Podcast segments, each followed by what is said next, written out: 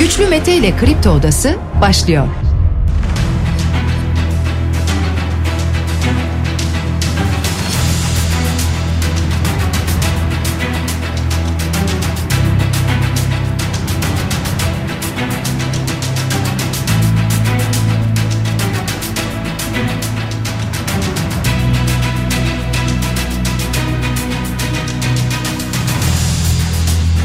Ocak Salı sabahından Kafa Radyo'dan Kripto Odası'ndan tüm Türkiye'ye yurt dışında bizi dinleyen dinleyicilerimize günaydın. Hepinize sağlıklı ve güzel bir gün dileyerek her sabah olduğu gibi programımıza başlıyoruz sevgili dinleyiciler. Bugün de saat 10'a dek sizlerle birlikte olacağız. Gündemdeki başlıkları değerlendireceğiz. Sizler de görüşlerinizle fikirlerinizle programa katılmak isterseniz Twitter üzerinden güçlü mete yazarak bana ulaşabilirsiniz ya da WhatsApp hattımızın numarası 0532 172 52 32.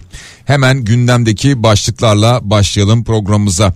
Türkiye'den Bulgaristan'a doğal gaz satışına ilişkin bir sözleşme imzalanacak. Resmi bir anlaşma imzalanacak. Detaylarına biraz sonra yer vereceğiz. Cumhurbaşkanı Erdoğan bir açıklama yaptı. 2022'de ihracatın 254 milyar dolarla rekor kırdığını ifade etti. Gelen açıklamalar da var bunlar üzerine bunlara da yer vereceğiz. AK Parti sözcüsü Ömer Çelik'ten seçim tarihine ilişkin bir açıklama var. Tarihin az geriye çekilmesi için değerlendirme yapılıyor diye bir açıklaması oldu. İbrahim Kalın Amerika Birleşik Devletleri Türkiye'nin güvenlik kaygılarını dikkate almalı dedi. 7. yargı paketinde sona gelindi. En çok konuşulan konu şu çat kapı hacze son bu 7. yargı paketiyle beraber. Danıştay'dan İstanbul Sözleşmesi kararı Danıştay İstanbul Sözleşmesi'nden Türkiye'nin çekilme kararını onayladı. Hukuka uygun buldu. Meral Akşener 85 milyon el ele İstanbul Sözleşmesi'ni imzalamaya geliyoruz diye bir açıklama yaptı. Ahmet Davutoğlu liderler turuna başladı. E, dün Kılıçdaroğlu'nu ziyaret etti. Dün ilk ziyaret Kılıçdaroğlu'na gerçekleşti. Bu arada İyi Parti'den İstanbul İl Başkanı Burak Avuncu bir açıklama yaptı. Altılı Masa'nın adaylığı ile ilgili Cumhurbaşkanı adayı ile ilgili adaylık açıklaması Ocak ayında gelecektir dedi sevgili dinleyiciler. Ekrem İmamoğlu haysiyetiniz varsa mücadelenizi sandıkta verin diye seslendi. Birçok açıklaması vardı. Vaktimiz el verdiğince programın ilerleyen dakikalarında yer vereceğiz bunların hepsine. Ama her şeyden önemlisi şimdi bugün açıklanacak olan enflasyon verisi bekleniyor merakla.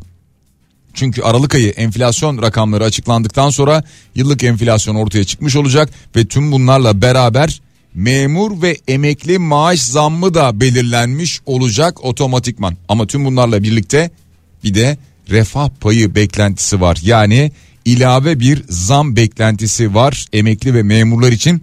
Cumhurbaşkanı Erdoğan da kısmen bunun bir sinyalini vermişti. Devam ediyoruz gündemdeki diğer başlıklarla. Ukrayna Rusya'ya saldırdı. Rusya'nın açıklamasına göre 63 Rus askeri öldü. Ukrayna'nın açıklamasına göre 400 Rus askeri öldü. Böyle bir açıklama geldi karşılıklı her iki taraftan sevgili dinleyiciler. Milli Eğitim Bakanı Mahmut Özer özel okul zamlarını tefe tüfe oranları belirlendikten sonra paylaşacağız dedi. Ki bu hafta içinde belirlenmiş olacak dolayısıyla bu işte özel eğitim kurumları yöneticileriyle tekrar bir araya geleceğiz ve özel okul zam tarifelerini konuşacağız, açıklayacağız diye bir açıklama yaptı Milli Eğitim Bakanı. Çünkü son günlerde özel okul fiyatları da çokça konuşuluyordu. Şimdi yasal süre doldu evcil hayvanlara çip takılmasına ilişkin. Tüm bunlarla beraber bir yandan hayvanların terk edildiğine dair gelen bilgiler var. Bunlara da bakacağız. Konya'daki barınak vahşetinin sanıklarına tahliye kararı çıktı. Biliyorsunuz bir köpeği eziyet ederek öldürmüşlerdi. Yargılanıyorlardı. İki sanık vardı tutuklu yargılanan. Onlar tahliye edildiler. Sahte doktor Ayşe Özkiraz hakim karşısına çıkıyor sevgili dinleyiciler. Bugün ilk kez hakim karşısına çıkacak. Konser ve festival gibi açık hava faaliyetlerine bir sınırlama geliyor. Çevre Şehircilik ve İklim Değişikliği Bakanlığı'nca peş peşe ancak 5 gün en fazla 5 gün yapılabilecek bu tip festivaller. Kadın cinayetlerini durduracağız platformundan bir açıklama var. 2022'de 334 kadının öldürüldüğünü söylediler. Yani böyle bir hesap yapmak doğru olmasa da şöyle söyleyelim neredeyse her gün bir kadın cinayeti işlenmiş oluyor böylece Türkiye'de. Sabiha Gökçen Havalimanı'ndan dün gelen haberler vardı. Sisten dolayı biliyorsunuz kalkış ve varışlı Sabiha Gökçen Havalimanı'nda 48 sefer iptal edilmişti. Türk Hava Yolları bunu duyurmuştu. Bugün de bir uçuşunuz varsa öncesinde takip etmenizde fayda var sevgili dinleyiciler. Sivas Spor Galatasaray maçının tekrar oynanması için Türkiye Futbol Federasyonu'na başvurduğunu duyurdu.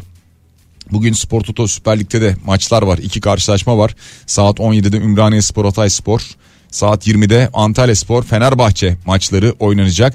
Yani 17. hafta maçları bugün itibariyle başlıyor. Hafta içi oynanacak ve tamamlanacak. Hemen bir de döviz tablosuna bakalım. Güne nasıl başlıyoruz? Dolar 18 lira 71 kuruştan işlem görüyor. Euro 19.97. Yani serbest piyasada 20 lirası vardır öyle söyleyeyim ben size. Gram altında bir artış var halen 1107 lira gram altın liste fiyatı olarak serbest piyasa 1110'dan aşağı değildir. Çeyrek altın 1780 lira bu da daha yukarıdadır. Borsa İstanbul'a baktığımızda dünde de bir artış vardı 2.78'lik %2.78'lik BIST endeksi bugüne dolayısıyla 5661 puanla başlıyor sevgili dinleyiciler. Bitcoin yine aynı seviyelerde 16748 dolar karşılığını görüyoruz Bitcoin'de. Kısaca başlıkları böyle toparladık ancak sadece bu kadar değil daha aktaracağımız birçok başlık var sevgili dinleyiciler. E, tabii en çok merak edilen konu şu anda bugün açıklanacak olan enflasyon verisi. Ki TÜİK enflasyon oranlarını bugün saat 10'da açıklayacak. Saat 10'da gelecek olan bu açıklamadan sonra aslında emekli ve memur maaş zamları da ortaya çıkmış olacak. Ancak biraz önce de söyledim bunun yanında memur ve emeklide bir ilave zam beklentisi var. Yani o da ne deniyor? Refah payı verilmesi bekleniyor. Ki dediğim gibi Cumhurbaşkanı Erdoğan daha önce buna ilişkin bir açıklama yapmıştı. Diyordu ki ülkemizin zenginliğini çalışanlar başta milletimizin her kesimine yansıtmakta kararlıyız. Memur ve emekli maaş artışlarını da bu yaklaşımla yapacağız demişti. Dolayısıyla yani otomatik olarak gelen enflasyonla birlikte gelecek olan bir yüzde dilimi ne olacaksa Buna ilaveten belli ki birkaç puan daha gelecek. Ama bunlar ne olur ve ne kadar olur o kısmı şu an için bilinmiyor. Yani çeşitli hesaplamalar yapılıyor, ortalama tahminler yapılıyor, bunlara bakılıyor. Ee, işte yüzde 15 olursa şöyle, 20 olursa böyle, 30 olursa böyle, hatta 40 olursa şöyle olur falan gibi çeşitli hesaplamalar bir yandan yapılıyor. Ama o çok net bir şekilde yani çok net demeyelim de en azından aşağı yukarı ne olacağı enflasyonla beraber ortaya çıkacak. Ardından da göreceğiz bakalım bu refah zammı beklentisi gerçekten bir karşılık bulacak mı? Çünkü asgari ücrete gelen aşağı yukarı %55'lik bu zam emekli ve memurda da refah payı beklentisini arttırmıştı. Bakalım e, buna ilişkin açıklama ne zaman gelecek onu da göreceğiz yakından takip edeceğiz ama herkes şu anda yani ağırlıklı olarak memurlar emekliler onların aileleri tabii ki doğal olarak şimdi bunu bekliyorlar.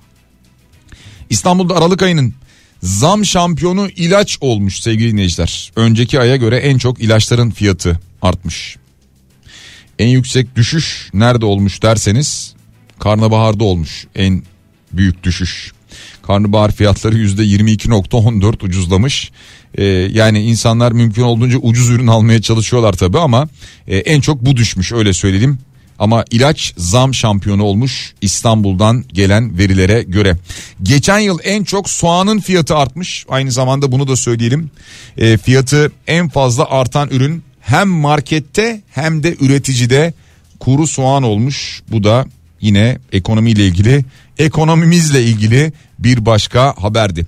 Bursa'da 9 zincir market şubesi mühürlendi. Bursa'dan gelen böyle bir haber vardı. Program başında saymadık ama 3 zincir marketin toplamda 9 şubesinin faaliyetleri etiket ihlali yaptıkları gerekçesiyle 3 gün süreyle durduruldu. Yani etiket ve kasa fiyatlarında farklılık gözlemlendi. O nedenle durduruldu. Zaten bu tip durumlarda müdahaleler ediliyor.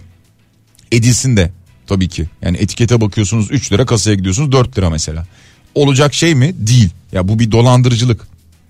Ya kasıt var mı yok mu onu bilmiyorum. Hata mıdır gözden mi kaçar onu bilmiyorum ama bunun olmaması lazım tabii ki. Ee, Genelde de denetimler zaten bununla ilgili yapılıyor. Hani zaman zaman duyuyoruz ya işte marketler denetlendi işte gidildi falan fiyatlar onlar bunlar kontrol edildi. Ya bakıyorlar e, faturalara bakıyorlar e, giriş çıkış fiyatlarına bakıyorlar. Ondan sonra esas yaptıkları şey de kasa fiyatı ile etiket fiyatını karşılaştırmak. Ya bir sorun yoksa yok diye çıkıyorlar.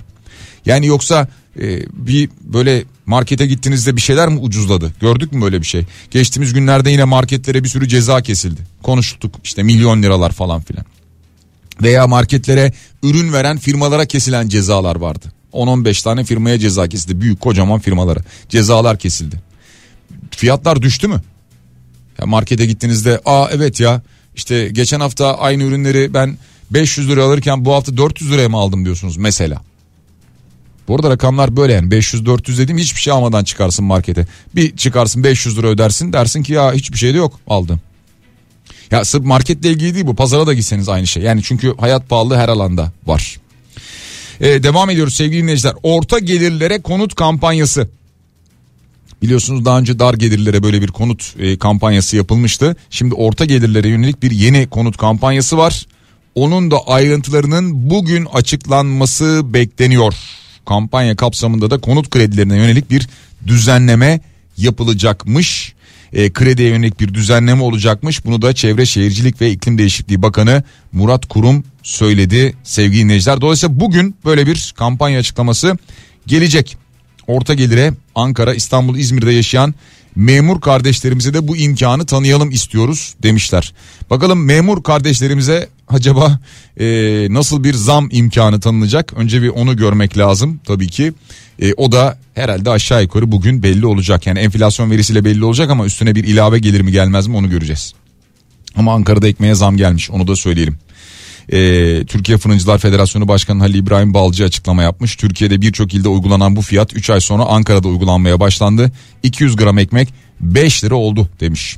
Zamlı fiyat 10 Ocak 2023 tarihinden itibaren geçerli olacak Ankara'da. 10 Ocak'tan itibaren ekmek 200 gram ekmek 5 lira oldu sevgili dinleyiciler. Devam ediyoruz gündemdeki diğer başlıklarla.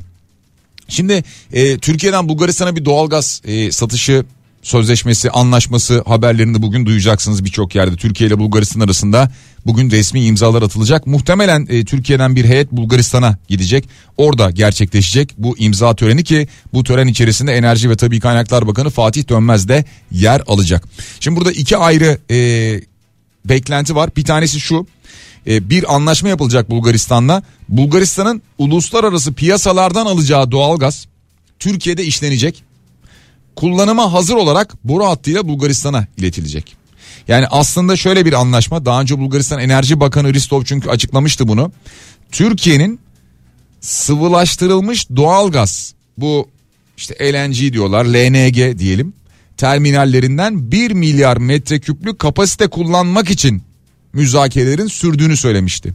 Yani aslında Türkiye'de bulunan sıvılaştırılmış doğalgaz terminallerinden 1 milyar metreküplük kapasite kullanımı için bir anlaşma imzalanacak. Bir yandan da bu bilgiyi hatırlatmış olalım. Bugün çünkü bu konu çokça konuşulur. Basının gündeminde yer alır. Neye imza atıyoruz, neye imza atacağız bilmekte fayda var. Devam ediyoruz sevgili dinleyiciler. Şimdi e, Cumhurbaşkanı Erdoğan'ın yapmış olduğu bir açıklama vardı. 2022'de ihracat 254 milyar dolarla rekor kırdı dedi biliyorsunuz. Her türlü olumsuzluğa rağmen böyle bir rekor kırıldı denildi. E, ama bir yandan eleştiriler geldi daha sonrasında. Esas tarihi rekorun dış ticaret açığında olduğu söylendi mesela. E, dış ticaret açığı Cumhuriyet tarihi rekorunu kırdı 110 milyar dolara ulaştı deniliyor. Bir yandan böyle itirazlar vardı. Ee, CHP sözcüsü Faik Öztürk Cumhuriyet'in kuruluşundan bu yana dış ticaret açığını gösteren bir grafik paylaştı. Önceki 79 yılda verilen dış açığın 5 katı son 20 yılda verildi dedi. İşte dış ticaret açığından da bahsediyor şu anda. Muhalefet bu konuda da eleştirisi var. Peki seçim. Seçim ne zaman olacak? En çok konuşulan konu seçim tarihi 1, altılı masanın adayı 2. En çok konuşulan konu bunlar değil mi? Seçim ne zaman olacak? Buna ilişkin Ömer Çelik'ten bir açıklama geldi. AK Parti'nin MYK toplantısı vardı dün. Daha sonra sözcü Ömer Çelik çıktı ve bir açıklama yaptı. Diyor ki gündem 18 Haziran'da yapılması yönünde 18 Haziran'da çıkabilecek sorunlar vatandaşlarımızın seyahatte olabilmesi nedeniyle bir değerlendirme yapılıyor. Bu tabii erken seçim anlamına gelecek bir değerlendirme değil. Tarihin az geriye çekilmesi için değerlendirme yapılıyor dedi. Şimdi 18 e, Haziran'da olmayacağını artık anladık değil mi? Yani o daha erken yapılacak. Ha erken seçim denir mi adına? Gerçekten erken seçim denir mi? Zannetmiyorum. Yani birkaç hafta önce bir ay önce alınacaksa bir erken seçim değil bir tarih düzenlemesi denebilir. Erken seçim deyince e, ne bileyim şöyle bir 6 ay bir sene falan önce alırsınız da erken seçim olur. Neyse bu kısmını geçelim. E, ama belli ki 18 Haziran'da olmayacak. Muhtemelen Mayıs ayına çekilecek ama muhalefetin itirazı var. Muhalefet diyor ki Nisan'ın başında yapılsın. E, daha ötesine biz onay vermeyiz. O zaman ne olacak ya bu işte 360 milletvekili ve üstü bulunacak ona göre bir erken seçim tarihi alınacak kararı alınacak ya da ya da ee, Hamza daha ne demişti daha önce bir açıklama yapmıştı dedi ki Cumhurbaşkanı meclisi fesheder dedi. Yani çünkü bu da aynı zamanda bir seçenek. Bu da aynı zamanda bir alternatif. Daha önce konuşulan alternatiflerden bir tanesiydi. Cumhurbaşkanı meclisi fesheder. Dolayısıyla bir seçim kararı alınır. Bu prosedür uygulanır bundan sonra. Bu olabilir. Hatta ve hatta bir ara dendi ki işte şu an bir tartışma var ya e, Erdoğan ikinci kez mi aday olmuş olacak üçüncü kez mi aday olmuş olacak tartışması. Bu yapılırsa erken seçim kararı alınırsa o zaman bu tartışma da ortadan kalkar gibi görüşler vardı hukuken. Belki de o yol şu anda tercih edilecek bilmiyoruz o kısmını. Şimdi yalnız şunu söyleyelim ee, bir de ikinci bölümü vardı sorumuzun. Bir tanesi tarih, ikincisi altılı masanın adayı. Şimdi altılı masanın adayına ilişkin e, İyi Parti'den İstanbul İl Başkanı Burak Avuncu'dan bir açıklama geldi. O diyor ki adaylık açıklaması Ocak ayında gelecektir. Şimdi bir defa şunu da söyleyelim. E, bugün günlerden ne? Salı. İki gün sonra yani beşinde e, altılı masanın bir toplantısı var bir araya gelecekler. Öncesinde işte Ahmet Davutoğlu şimdi e, ziyaretlere başladı. E, yine siyasi parti liderlerini e, ziyaret ediyor. Ev sahipliği yapacak çünkü Gelecek Partisi. Burada e, yol haritası, politikalar bunlar bir metne dökülecek muhtemelen. Zaten dökülmüştür e, ekipler tarafından yani ekipler derken e, partilerin e, yine e, çalışanları tarafından, kadroları tarafından bunlar zaten hazırlanmıştır. Muhtemelen son şekli bu masada verilecek ve ardından da böyle bir e, bir politika metni e, hazırlanacak. İşte 8 başlık 10 başlık bunlar sunulacak 5 Ocak'ta anladığımız kadarıyla. Ve aslında sonrası da şu denecek. Bizim ortaya koyacağımız aday kim olursa olsun izlenecek olan yolumuz bu olacak. Ama A olmuş ama B olmuş ama C olmuş. Yani altılı masa aslında muhtemelen şunu söyleyecek. Diyecek ki aday ismi önemli değil burada. Burada önemli olan yürünecek yol. İşte yolumuz da belli haritamızda bu denilecek ve daha sonra muhtemelen veya bununla birlikte bir aday açıklanacak. E, ama netice itibariyle bu adaylık açıklamasının Ocak ayında geleceğini söylüyor Buğra Kavuncu. Bakalım göreceğiz gelecek mi Ocak ayında. En azından 5 Ocak'ta yapılacak toplantıda belki bunun kararı alınabilir. Yani bu ay bir toplantı daha yapalım ve artık adayımızı belirleyelim veya karşılıklı ara ara görüşmeler olsun partiler tarafından ve yavaş yavaş adayın ismi belirlensin denebilir. Göreceğiz. Devam ediyoruz. Danıştay İstanbul Sözleşmesi'ne ilişkin bir karar aldı sevgili dinleyiciler. Biliyorsunuz e, İstanbul Sözleşmesi'ni Cumhurbaşkanı kararıyla feshetmiştik. Yani bu sözleşmeden çıkmıştı Türkiye. E, bu karar 20 Mart 2021'de alınmış ve resmi gazetede yayımlanmıştı. E, ardından şimdi Danıştay 10. dairesi bu kararı onadığını duyurdu, onamış. Yani dolayısıyla onanmayla birlikte Türkiye'nin İstanbul Sözleşmesi'nden çekilme kararı hukuken kesinleşmiş oldu. İstanbul Sözleşmesi dediğimiz sözleşme ne? Yani kısaca böyle biliyoruz biz ama aslında bunun adı ne? Kadına yönelik şiddet ve aile içi şiddetin önlenmesi ve bunlarla mücadeleye dair Avrupa Konseyi Sözleşmesi.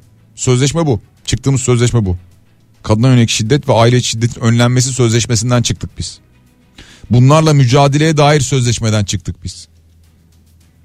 Neden? İşte içindeki aile tanımı bize uygun değil dedik o yüzden çıktık. Bu. Ha, sebep bu. Ee, şimdi Meral Akşener'den bir açıklama geldi. Bu kararı verdirtene sorun bakalım dedi. Kadınlara sürtük demek de hukuka uygun muymuş diye bir paylaşım yaptı Meral Akşener. Siz yargıyı sopa yapmaya devam edin. Biz milletin iradesiyle iktidara yürüyoruz. Siz kadınlardan korkmaya devam edin. Biz 85 milyon el ele İstanbul Sözleşmesi'ni imzalamaya geliyoruz dedi. Aynı zamanda Meral Akşener sevgili dinleyiciler. Şimdi e, İstanbul Sözleşmesi'nden çekilme kararından vazgeçilebilir mi bundan sonra? E tabii ki vazgeçilebilir. Yeniden Türkiye buna dahil olabilir. Ancak Meral Akşener'in söylediği gibi bir iktidar değişikliği olursa. Ha aynı iktidar partisi görevde kalır e, ve bir değişikliğe adım atar mı önümüzdeki dönemde? O da olabilir yani bunları görmedik değil çünkü. Neyse netice itibariyle aslında bunu imzalayan ilk ülke Türkiye'ydi. İstanbul'da imzayı açılmıştı bu sözleşme 2011'de ve ilk olarak Türkiye imza atmıştı buna. Şimdi ne oldu da vazgeçtik biz kadına yönelik şiddetle mücadele etmekten? İçindeki aile tanımından dolayı mı? Aile içinde herhangi bir şiddet olduğunda hayır siz aile değilsiniz biz sizin içinizde yaşadığınız şiddete müdahil olmayız mı denilecek mesela? Yani kanun yargı bunun dışında mı tutulacak yani? O kadar tuhaf ki. Ya gerçekten yani şu an 2023'e geldik. O kadar tuhaf şeylerle uğraşıyoruz ki. Peki e, devam ediyoruz bir yandan da sevgili dinleyiciler. Bu haber tabii ki e, tabii ki çok e, tepki çekti. Bazı basın organları e, buna net bir şekilde siyasilerden gelen mesajlarla birlikte tepkisini gösterdi. Bu arada mesela kadına şiddet diyoruz ya. Ya dün e, bir haber vardı. E, başlığını verdik program içerisinde çok konuşamadık ama üçüncü eşini de öldürdü diye. Biliyorsunuz değil mi? Takip ettiniz bilmiyorum. Televizyonlarda falan gördünüz mü? izlediniz mi? Gazetelere çıktı, internete çıktı. Şunu düşündük değil mi? Üçüncü eşini de öldürdü ne demek? Yani ilk ikisini de mi öldürmüş? Evet ilk ikisini de öldürmüş. E peki iki tane kadını öldürmüş ve dışarıda ne işi varmış diye düşünüyor insan değil mi? Evet öyle. Ee, bu sonuncusunda şöyle olmuş. Ee, işte cezaevlerinde Covid-19 tedbirleri alınmıştı ya. Açık cezaevinde kalıyormuş çünkü. Anladığım kadarıyla Covid-19 tedbirleri sebebiyle bırakılmış. Çıkıyor. Üçüncü evliliğini yapıyor ve üçüncü eşini de öldürüyor. Ya iki kadını öldürmüş daha önce ama rahatlıkla çıkabiliyor. Covid-19 tedbirleri kapsamında sen çık kardeşim deniliyor. Böyle nasıl koruyacağız ki biz kadını, insanı? Öyle değil mi?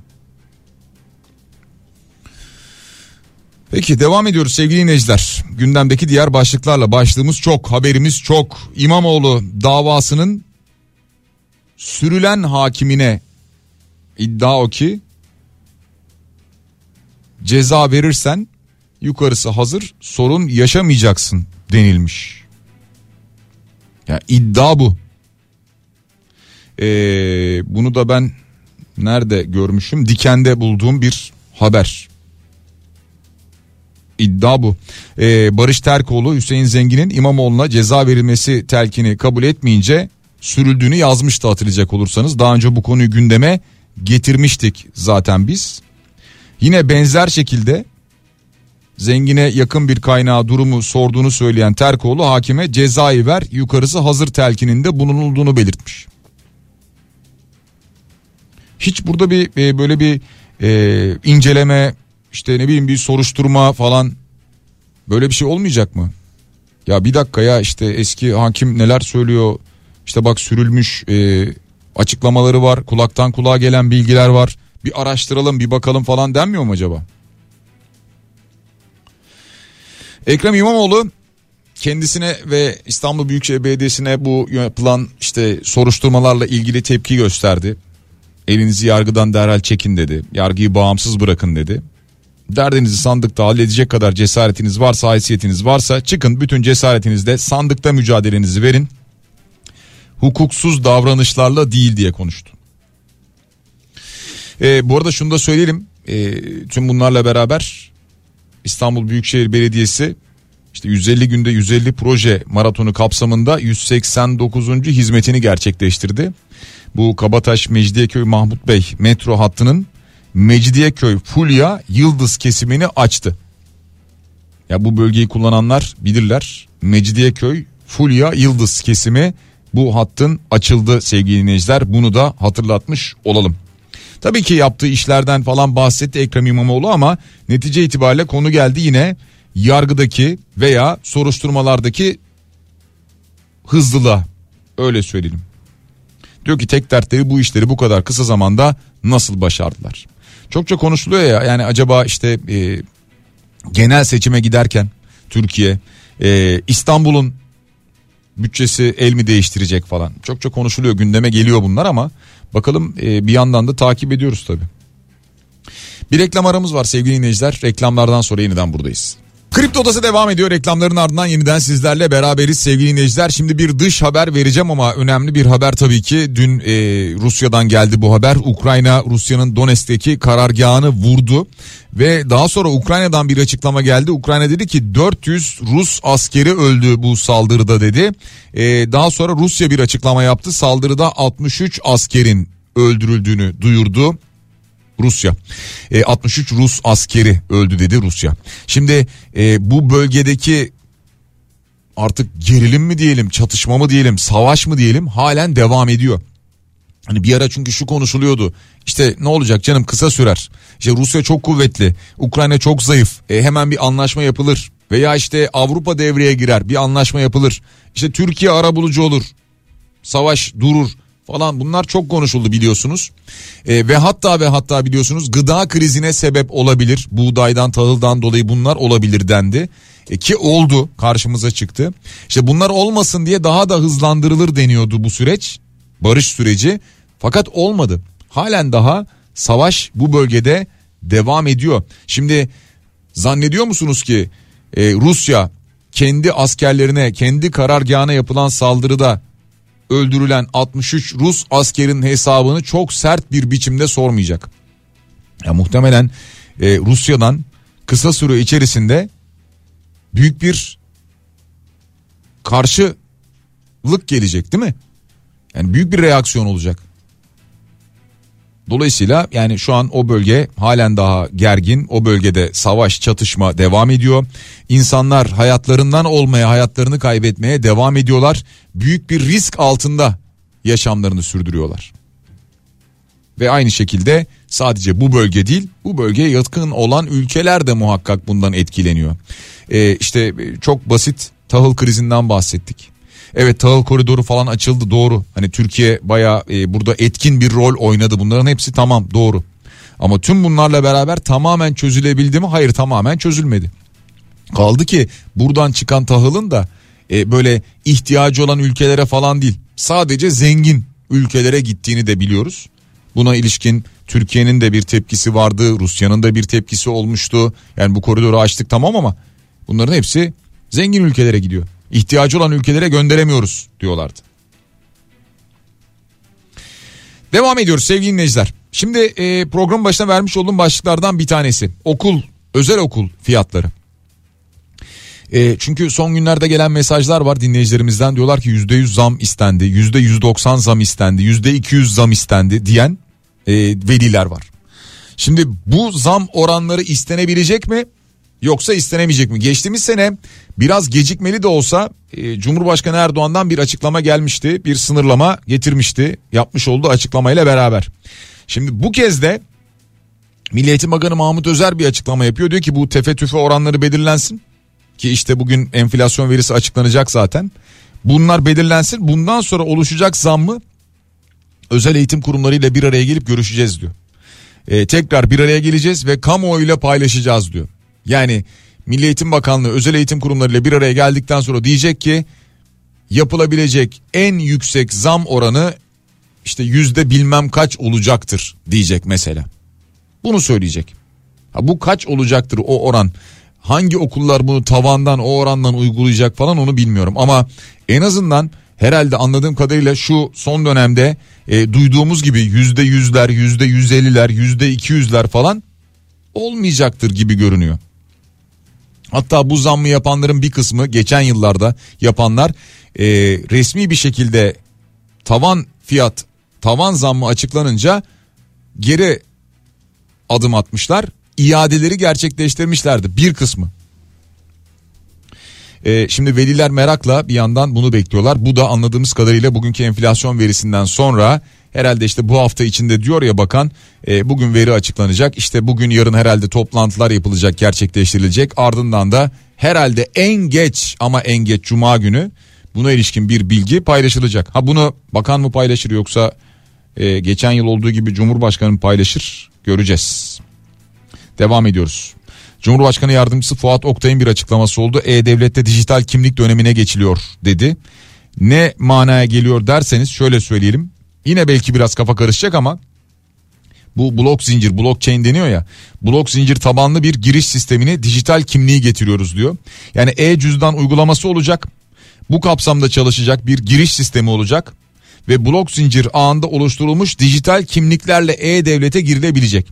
Yani şimdi kafa karıştırmayalım ama şöyle söyleyelim e, bir takım yeni kolaylıkların kapısını çok daha hızlı bir şekilde aralayacak bundan sonra atılacak olan bu yeni adım e, e-devletteki dijital kimlik dönemi süreci böyle olacak gibi görünüyor. Ve devam ediyoruz. Sevgili dinleyiciler 6 yaşındaki çocuğa cinsel istismar, tecavüz, taciz adına ne derseniz deyin. E, bu olay, bu sapıklık, sapkınlık biliyorsunuz bir gün gazetesi tarafından, Timur Soykan tarafından ortaya çıkarılmıştı. Tüm bunlarla beraber işte biliyorsunuz bu istismara yıllarca maruz bırakılan HKG'ye dair bir fotoğraf yayınlanmamış. Yayınlanmış olan fotoğraflar hep buzlanmıştı biliyorsunuz. Ee, ama bu akit gitti HKG'nin adını yazdı fotoğrafını yayınladı. Yani ee, bunu yapmakla ne elde etti derseniz diyorlar ki yani bir arada bu çekilen fotoğrafta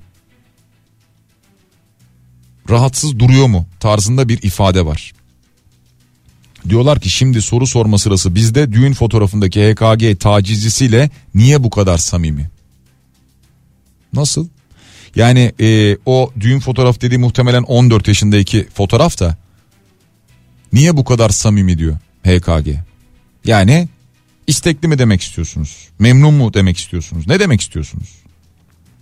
Bunu mu savunuyorsunuz veya? Henüz 6 yaşındayken onunla evlendiği söylenen Kadir İstekli de baba Yusuf Ziya Gümüşel'le birlikte adalete teslim olarak üzerine atılı iftirayı göğüsleyip hapse girdi diyor. Yani üzerlerine iftira atıldığını söylüyorlar. Ve bunu göğüsleyip yani büyük bir e, böyle onurla falan göğüsleyip hapse girdiklerini söylüyorlar teslim olup. Zaten teslim olmasalar adalet onları alacaktı. Yani zaten gidip ertesi gün onlar teslim olmasaydı evlerinden alınacaklardı. Ya bu gerçekten e, hele ki bu fotoğrafı yayınlamak, açık bir şekilde yayınlamak, ismi açık bir şekilde vermek hangi akla sığıyor? Hangi mantığa sığıyor? Hangi ahlaka sığıyor? Ha, vicdanınızı geçtim. Ee, başka bir haber daha var bununla ilgili. AK Parti'nin Kayseri Milletvekili Hülya Nergis Atçı. Ya aslında bir şey ifade etmek istiyor. Anlayabiliyorum ama bu böyle ifade edilmez. Ya bu ağzınızdan mı kaçıyor? Dilinizin kemiği mi yok? Ee, insan bunu merak ediyor. Hayır diyor 6 yaşındaki çocuğu da kimse başına bela almaz yani diyor. Ya bunun savunması bu cümleyle olmaz. Ya çünkü belli ki başka uç noktalar var insanların kafalarında. Bunları düşünebiliyorlar demek ki. Hayır 6 yaşındaki çocuğu da kimse başına bela almaz yani. Ya bu bu bir savunma yöntemi değil. Yani bu konuya dair bir savunma yöntemi cümlesi bu olmamalı. Muhakkak başka bir şey anlatmaya çalışıyordu herhalde öyle tahmin ediyorum. Ama olmamış yani. Devam ediyoruz. E, 7. yargı paketi çalışması var sevgili dinleyiciler biliyorsunuz. E, bu çalışmalar Adalet Bakanlığı tarafından tamamlandı. E, şimdi kabine toplantısı yapılacak daha sonra da meclise sunulacak. Yani kabine toplantısı anlatılacak daha sonra meclise sunulacak. E, buradan en çok dikkatimizi çekecek olan e, bir konuyu söyleyeyim ben size. Bu e, çat kapı haciz uygulamasının kalkacağı söyleniyor. Yani konutlara gidiliyor ya e, işte haciz uygulaması için işte televizyona, buzdolabına, mobilyaya, ona buna falan filan haciz uygulanıyor ya. Şimdi konutlarda hakim kararı olmaksın haciz işlemi yapılamayacak deniyor. Konutlarda yapılacak hacizler bakımından icra müdürünün verdiği haciz kararının ancak hakim onayından geçtikten sonra yerine getirilebilmesi sağlanmaktadır deniyor. Yani icra müdürünün verdiği haciz kararı tek başına yeterli olmayacak bunun için. Hakim onayı gerekecek. E, aile bireylerine ait ibadete özgü veya kişisel eşyalarla ailenin ortak kullanımına hizmet eden tüm ev eşyaları hacizi caiz olmayan mallar arasına alınmaktadır. Buna göre evde ailenin ortak kullanımındaki buzdolabı, çamaşır makinesi, televizyon ve yatak gibi baza gibi eşyalar haczedilemeyecek diyor. Ve icra takibine konu alacağı yetecek miktarı aşacak şekilde haciz yapılması açıkça yasaklanmaktadır diyor. Örneğin borç 50 bin liraysa 50 bin liralık eşya üzerinde haciz yapılabilecek diyor. Yani daha fazlasını biz alalım sonra duruma bakarız. İşte 50 değil biz 80'lik alalım ee, ona göre sonra işte iadesi sağlanır falan biz bir bakalım durumu olmayacak diyor. Ee, bu çat kapı hacize son o yüzden böyle geçiyor şu anda bu yasanın içeriğindeki bu başlık ki 7. yargı paketi diyorum bu paket içerisinde birçok başlık var. Yani mesela işte uyuşturucuyla ilgili e, mücadelede e, düzenlemeler var. Ceza alt sınırının 15 yıla çıkması mesela burada önemli.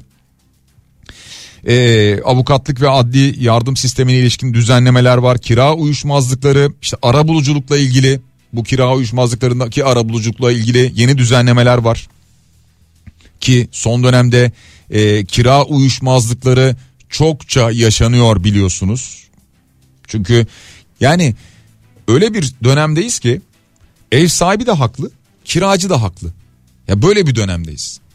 Yani ev sahibi diyor ki mesela sen şu an bu evde 3 bin liraya oturuyorsun ya evet bu evin e, yine yanındaki diğer evler işte karşısı orası burası falan 10 bin lira. Yani 10 bin lira vermen lazım ben de zordayım diyor mesela ev sahibi. Ya benim için de hayat pahalı diyor. Şimdi ev sahibi haklı mı haklı.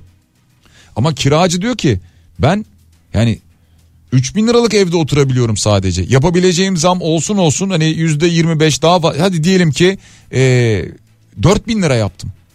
Hadi diyelim ki 5 bin lira. Ama ben de daha fazlasını ödeyemem ki diyor.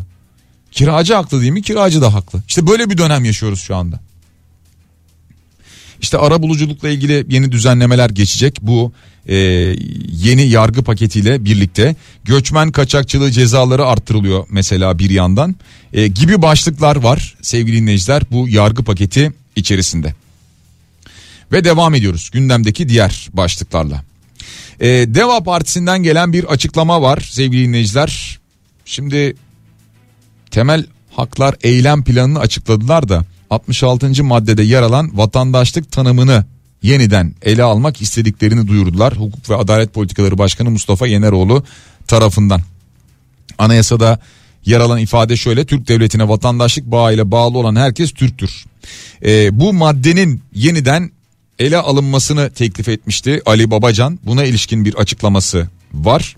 Parti programımızda açıkça beyan ettiğimiz üzere biz ülkemizde daha kapsayıcı ve daha kuşatıcı yeni bir vatandaşlık anlayışının geliştirilmesi gerektiğini savunuyoruz diyor. Yani hiçbir ayrımcılık olmamalı, güçlü bir vatandaşlık anlayışı olmalı. Herkesin kendini bu ülkenin eşit ve özgür bir vatandaşı hissetmesi lazım. Bu kapsamda bu maddenin çağımızın gereği olarak kapsayıcı bir anlayışla yeniden ele alınmasını istiyoruz diyor Ali Babacan. Ee, tabii yani şu an için olmayacaktır ama bundan sonrası için herhalde e, yani işte altılı masanın eğer bir kazanımı olursa seçimden e, zaferle çıkarsa altılı masa e, kendi cumhurbaşkanı adayı cumhurbaşkanı seçilirse mecliste gereken e, çoğunluğu sağlayabilirse tüm bunlar tabii ki önemli. E, bunlarla ilgili de yol haritaları planlanıyor bir yandan. Yani olur Cumhurbaşkanı adayınız seçilir ama mecliste sayı yeterli olmaz. O zaman ne olacak? E, mecliste yüksek sayıda olursunuz ama e, Cumhurbaşkanı adayınız seçilmez o zaman ne olacak? Bütün bunlar bir yandan planlanıyor. Ee, Gelecek Partisi'nin de bu arada dün yayınlamış olduğu bir video vardı bilmiyorum izleyebildiniz mi? Ee, Türkiye sütten kesiliyor başlığı da yayınladılar bunu ki neden? Süt üreticisinin sözleri üzerine yem alamıyoruz saman alamıyoruz sesimizi kimseye duyuramadık haciz koydular borcumuzu ödeyemedik perişan ol, olduk bu kadar da olmaz diyor. E tabi daha sonra ne oluyor? İşte bu hayvanlar alınıyor kesime gönderiliyor.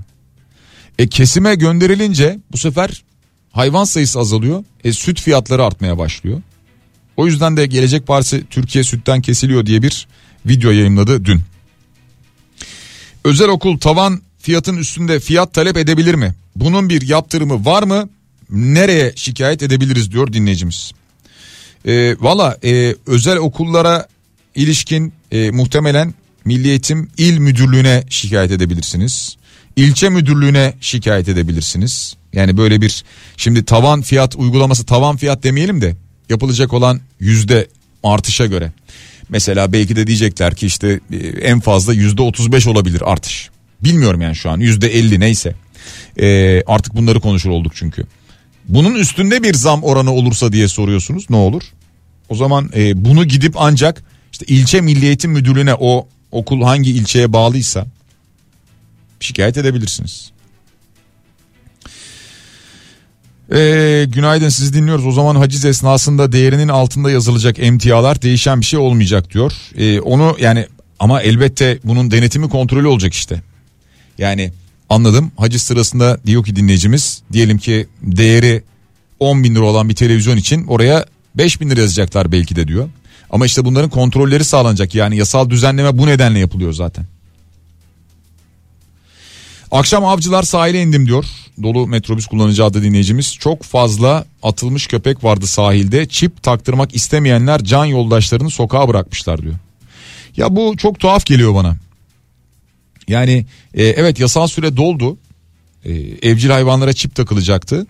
E, şimdi bu gerekli işlemi yaptırmayanlar 3469 lira para cezası ödeyecekler. Ya bundan e, şimdi bir bu süreç içerisinde yapamadınız. Oldu ya yapamadınız tamam. Ama e, evcil hayvanınızı yani veya işte hayat arkadaşınızı falan alıp da nasıl siz sokağa atabiliyorsunuz? Yani 3469 lirayı ödeyip herhalde bu ceza ile beraber o çipi taktırırsınız. Ya niye hayvanlar sokaklara atılıyor? İnanılır gibi değil. Ha iki, bunu daha önce de söyledim. Ya bizde Türkiye'de maalesef bu işler böyle. Son güne kadar beklenir. Maalesef. E bugüne kadar birçok konuda hep bir erteleme uygulandı. Bir erteleme iki ay uygulayın. Ne olacak? Yani önemli olan hayvanların çiplendirilmesi, kimliklendirilmesi değil mi? Yani önemli olan arzu, istek bu değil mi? E tamam insanlar da gecikmişler ve yine kimliklendirmek istiyorlar. E bunu iki ay daha, üç ay daha uzatın bu süreyi. Deyin ki cezasız olarak iki ay daha kimliklendirebilirsiniz. Üç ay daha kimliklendirebilirsiniz. Ya burada bir çözüm yolu olmalı ve bu bu kadar zor olmamalı ya.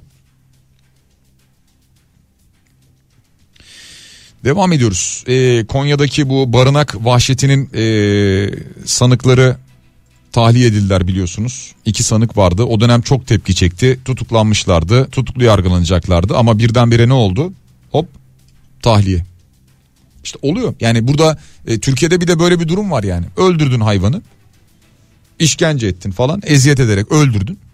E, sosyal medya biraz e, kamuoyu biraz tepki gösterdi. Ondan sonra Aa, madem böyle bir tepki var bir tutuklu yargılayalım. Aradan biraz vakit geçti hop tahliye. Çünkü yasalar zaten bunun önünde bir engel değil.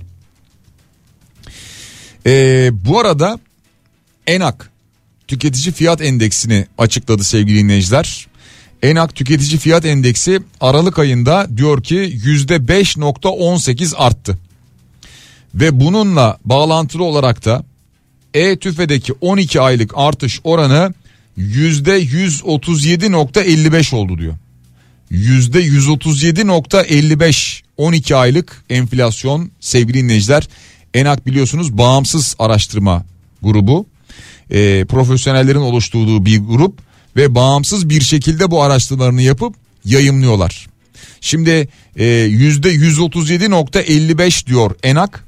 Bakalım saat 10'da yani yaklaşık 11 dakika sonra TÜİK'ten gelecek olan enflasyon verisi ne olacak? Çünkü zamlar falan da bunlara göre hesaplanacak memurlar, emekliler için. Sahte doktor Ayşe Özkiraz hakim karşısına çıkıyor sevgili dinleyiciler. E, biliyorsunuz 13 yıla kadar toplamda hapis cezası isteniyor. E, bugün hakim karşısına çıkıyor. Evinde de birçok sahte belge bulunduğuna dair bilgiler vardı. Bir yandan bunlar da e, daha önce gündeme gelmişti. Birçok kez e, ameliyatlara katıldığı bilgisi de paylaşıldı daha önce biliyorsunuz. Evinde yine bu sahte belgeler, doktor kıyafetleri, birçok kıyafet bulunduğuna dair bilgiler de vardı. Bakalım bugün yargıdan e, bir karar çıkar mı? İlk e, duruşmada herhalde karar çıkmayacaktır. Bir erteleme olacaktır öyle tahmin ediyorum ama e, toplamda 13 yıla kadar hapsi isteniyor hatırlatalım. Ve devam edelim. Ee, Çevre Şehircilik ve İklim Değişikliği Bakanlığı'nca çevresel gürültü kontrol yönetmeliğinde bir düzenleme yapıldı. Konser, festival gibi açık hava faaliyetleri gün içinde saat 10'dan yani sabah 10'dan gece 1'e kadar yapılabilecek. Gece 1'e kadar. Ee, ama en fazla peş peşe 5 gün düzenlenebilecek bir festival. Yani 6. gün bir festival, 7. gün 10. gün neyse devam edemeyecek böyle bir sınırlama getiriliyor. İşte gürültü kontrol yönetmeliği. En fazla 5 gün diyor. Çevresel gürültü. Ee, acı bir haber. Kadın cinayetlerini durduracağız platformu bunu yayınladı. 2022 yıllık veri raporuna göre geçen yıl 334 kadın öldürülmüş sevgili dinleyiciler. Yani e, programın başında da söyledim ya e, acı bir hesapla ortalama günde bir kadın öldürülmüş katledilmiş maalesef ve öldürüldüğünde tedbir kararı olan kadınların yüzde 50'sinin boşanma aşamasında olduğu erkekler tarafından öldürüldüğü bilgisi de paylaşılmış. Ve diyorlar ki kadına şiddete sıfır tolerans sözü altı boş bir vaattir diyorlar. Kadın cinayetlerin en çok işlendiği iller İstanbul, Ankara ve İzmir olmuş. Kadınların yüzde 63'ü evlerinde öldürülmüş. 154'ü evli olduğu erkek tarafından öldürülmüş. 35'i birlikte olduğu erkek. 27'si eskiden birlikte olduğu erkek, 26'sı akrabası, 19'u eskiden evli olduğu erkek, 19'u tanıdık birisi, 17'si babası, 10'u oğlu, 6'sı kardeşi, 4'ü tanımadığı biri, biri kendisini bir süredir takip eden bir erkek, biri hastası, biri işvereni, biri üvey babası tarafından öldürülmüş. Sadece 13 kadının ölümüne sebep olan kişilerin yakınlık durumu tespit edilememiş. Hep tanıdık değil mi? Hep tanıdıktan geliyor. Biz de yavaş yavaş programın sonuna geliyoruz sevgili dinleyiciler. Şimdi saat 10'da enflasyon verisi açıklanacak. Ee, TÜİK tarafından. Biraz sonra Bediye Ceylan güzelce sizlerle birlikte olacak. Onu da hatırlatalım. Güzel şeyler programında sevgili dinleyiciler. Onu da aktarmış olalım. Dolayısıyla gün içerisinde aşağı yukarı yani açıklanır açıklanmaz memur ve emekli zam oranı belli olacak ama refah payı ne kadar ilave edilecek üstüne o hükümetten gelecek bir açıklamayla ortaya çıkacak onu da hatırlatmış olalım. Cenkere Teknik Masar'a teşekkür ediyoruz. Yarın sabah aynı saat diliminde yeniden buluşana dek hepinize sağlıklı ve güzel bir gün diliyorum. Şimdilik hoşçakalın.